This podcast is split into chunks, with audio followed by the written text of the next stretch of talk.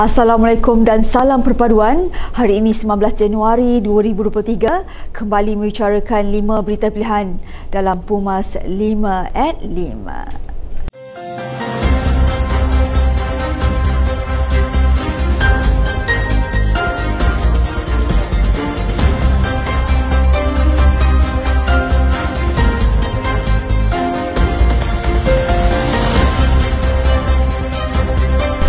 Ahli Majlis Kerja Tinggi AMNO, Datuk Dr. Muhammad Fuad Zakasi berpandangan keretakan yang digambarkan oleh seketul pihak berjawatan Presiden dan timbalan Presiden tidak dipertandingkan adalah bersifat andaian.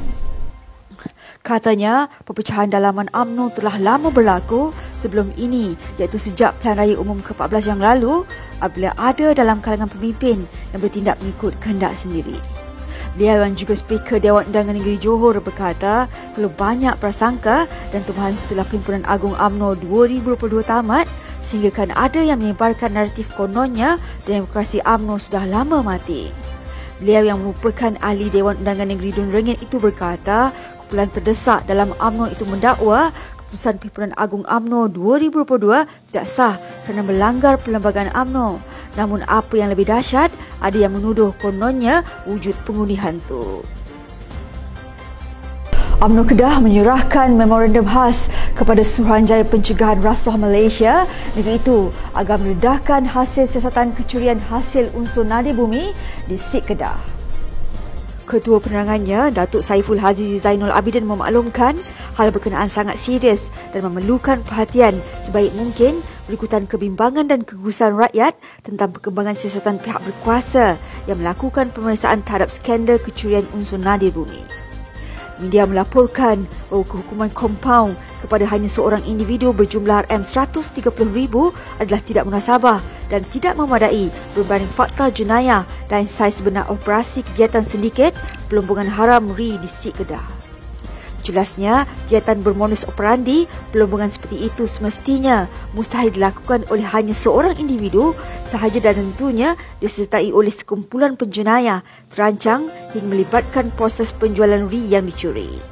Timbalan Perdana Menteri Datuk Seri Dr. Ahmad Zaid Hamidi memaklumkan beliau telah meminta Lembaga Kemajuan Kelantan Selatan, Kesedar dan Jabatan Kemajuan Orang Asli Kelantan mengambil tindakan segera terhadap aduan Jabatan Uzur di Kampung Buk Lama, Pos Buk bertempat di Gua Musang. Beliau yang juga Menteri Kemajuan Desa dan Wilayah meluahkan keprihatinan tersebut apabila membaca sebuah artikel berkenaan keadaan jambatan yang uzur yang berdepan risiko keselamatan termasuk kehilangan nyawa.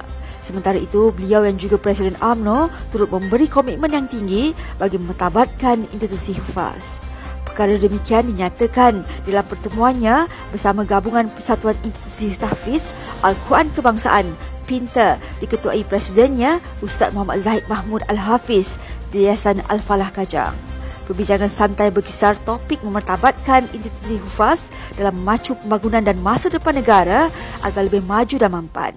Pada pertemuan tersebut, beliau turut membincangkan cadangan pinta untuk menganjurkan program himpunan 23,000 hufaz Malaysia yang akan diadakan sekitar bulan Mac nanti.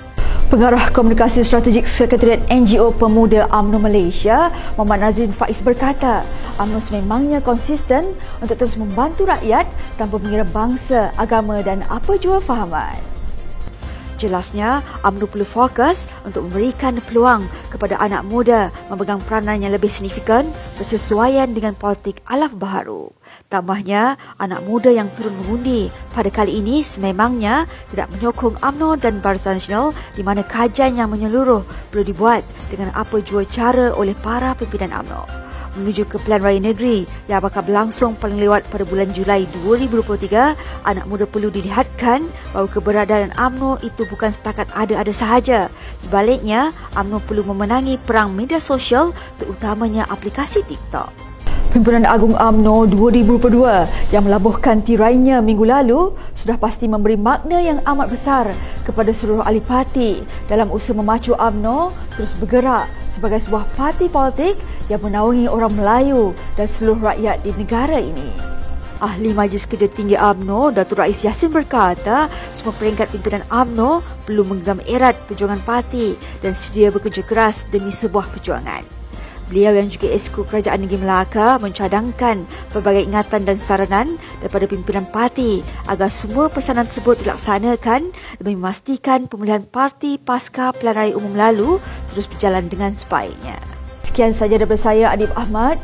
Jangan lupa temu janji kita Isnin hingga Jumaat jam 5 petang. 5 berita pilihan hanya di Pumas 5 at 5. Assalamualaikum dan salam perpaduan.